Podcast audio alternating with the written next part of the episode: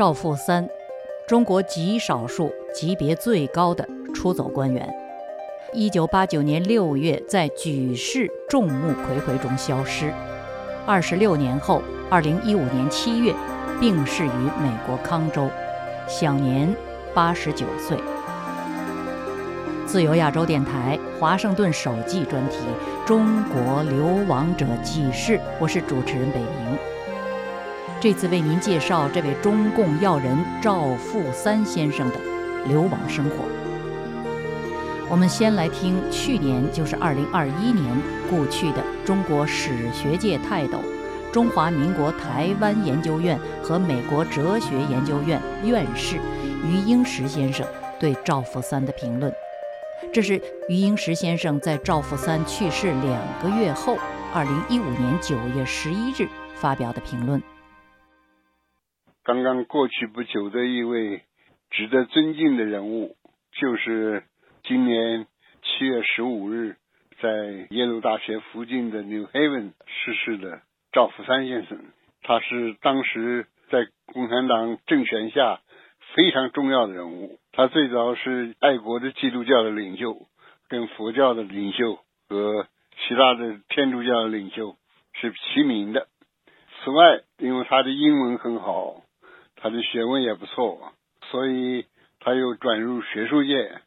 最后是在中国共产党社会科学院做到副院长，在这以前他也是秘书长。赵富三先生一生同时具有宗教、学术、政要三重身份，都级别高到不能忽略。民国时代，他毕业于上海圣约翰大学，后任北京基督教青年会副总干事。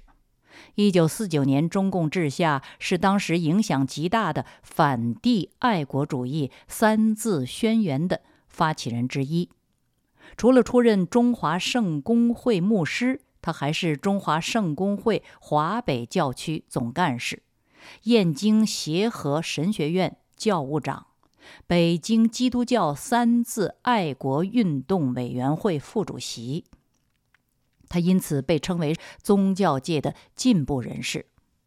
上个世纪六十年代，他奉命调入中国社会科学院世界宗教研究所，公开了自己秘密党员干部的身份，肩负着神学批判任务，曾任这个所的副所长。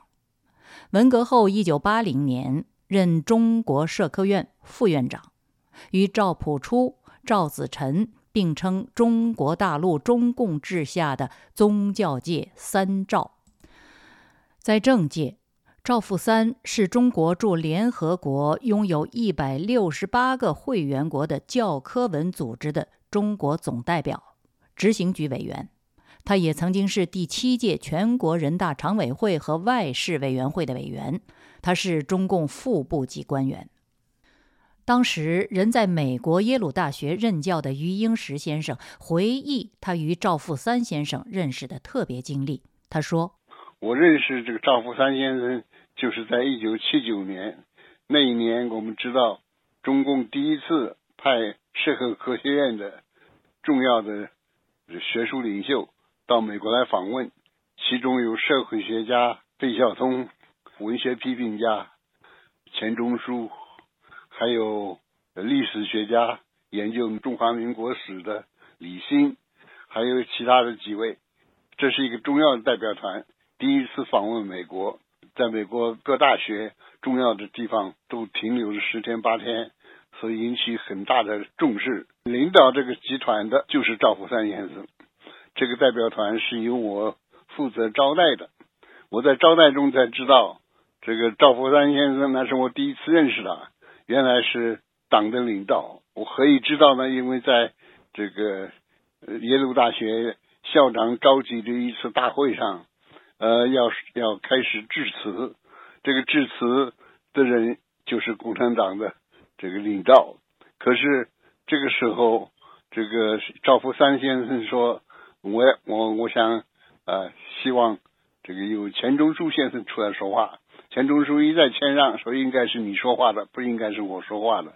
由此可见，这个领导的人就是党的代表，党的领导人，呃，在这个集团中间是赵福山先生，他是暗中是领袖，呃，但是他也很尊重钱钟书的这个学问，呃，尤其是他的英文特别好，所以在这个场合之下，他就退让给这个钱钟书先生了。从这件事情，从他们两个这个谈话之间，跟后来我跟他们的这个交往啊呃跟对话，我知道他是这个。整个代表团的呃实际实际的领袖，虽然他并不表面上他没有什么特别的名义，呃，换句话说，就是不管到什么地方，呃，领导呃该做什么事都是由他决定的，所以他的这个重要性可以不言而喻。余英时接着谈到了赵富三先生的流亡。一九八九年的六四使他整个改变了。他那时候已经六十四岁的人了，那时候他是代表了这个联合国科教文组织的会议，他以中国代表团团长的身份在罗马开会的时候，当众谴责中国政府不应该用开枪杀学生，这个举动当时震惊了整个的欧洲。当然他自己从此就不能兼容于共产党，他就就等于一个人呃留在欧洲。到处流浪了。关于赵富三流浪的原委，更详细的消息来自赵富三的故交姚从。姚从曾经是中国社科院美国研究所研究员，后来在美国威斯康星大学执教。他也是美国亨利·鲁斯基金会的学者。他与赵富三有基本相似的家族与教育背景，与赵富三文革前相识。起初，姚从对赵富三三字革新运动的统战部背景十分警惕，对这位中共的宗教界人士颇不以为然。不过，很快他就发现赵富三温文尔雅，学识渊博，尤其对基督教教义和圣经说来如数家珍，令他刮目相看。二零一二年的时候，流亡二十二年的赵富三已经八十六岁。姚从在海外发表回忆文章，披露了一向低调的赵富三在八九六四后脱离中共的经历。他写道：“一九八九年六四事件爆发时，原中国驻联合国教科文组织执行局执行委员赵富三率团在巴黎开会。”对天安门屠杀流血事件，赵富三是清楚的。当时他收到两个截然相反的信息：第一个是自家亲人向他报告家中平安，但一位邻居被流弹射杀身亡；第二个是国内指令文件，邓小平为六四事件对外宣传定了统一口径，叫做“天安门事件一个人没死”。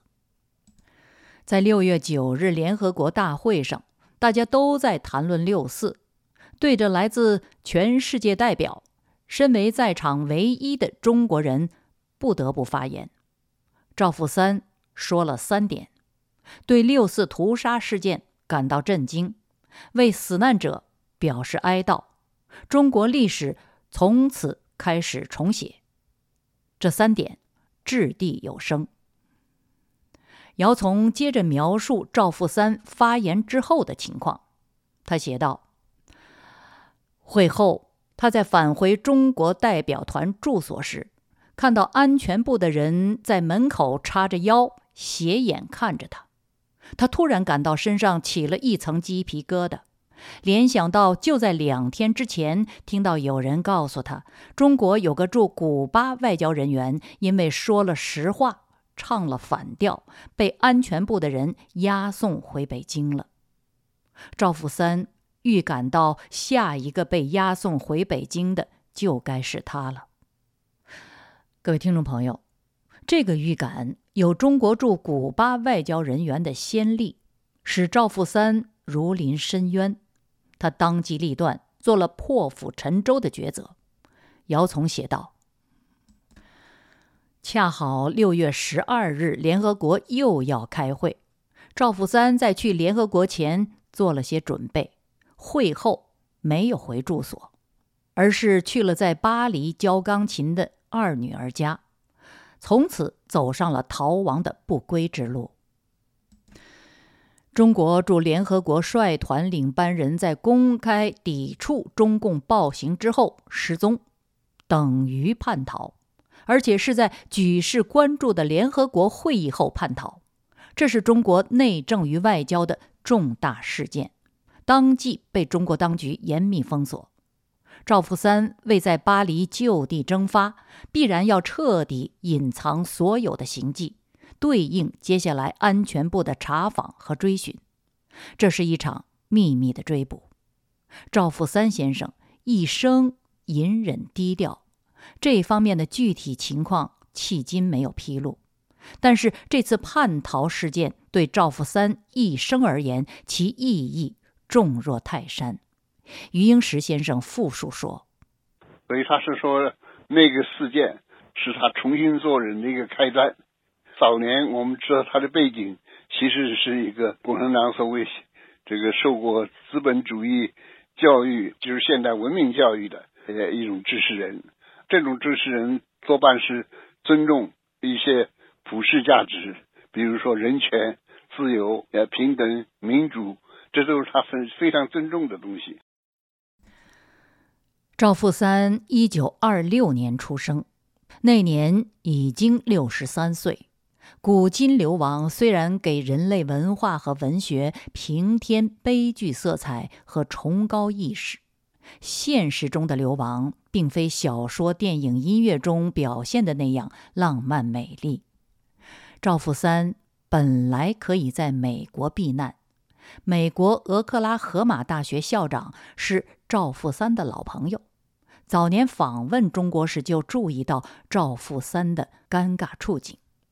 他因此有言在先：赵富三若有任何麻烦，可以到美国卫理公会大学教书。但是赵富三叛逃后在海外也必须隐姓埋名。这其中的原因，除了他是中共高官，备受东西方世界关注，还因为他的家族历史。赵富三的父亲赵师克。早年虽是孔祥熙的同学、黄炎培的部下，而且既办教育又做金融，却也参加过中共地下组织的活动。赵富三兄弟四人皆受其父影响，先后参加过学生运动。了解中共建政后历史的人都知道，染指国共两党斗争的人，一九四九年后的处境大都悲惨。赵家。也不例外。赵福三的大哥文革中被迫害致死，二哥就矿难而牺牲，却在文革后被挖尸抛骨。二嫂被逼疯自残之前，被迫供认赵福三是美国特务，留下自己的三个女儿沦为美国特务家属。赵福三逃之夭夭。但三个侄女是中共的人质，随时可以要挟他自首。为了躲避头上这把达摩克里斯之剑，即便他自己摆脱了中共的直接控制而出走，他也必须销声匿迹。与中共政权共存多年的赵富三深知其中利害，他告诫自己，一年之内不能现身美国。但巴黎是赵富三叛逃的事发之地，此地也不能久留。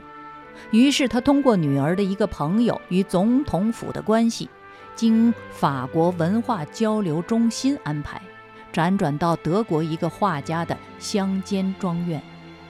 几个月后，再辗转到比利时的另一个女儿家。如此这般，在欧洲颠沛流离一年多，最后。他终于登陆美国，在俄克拉荷马大学执教。赵富三流亡中的流浪生涯并未因此结束。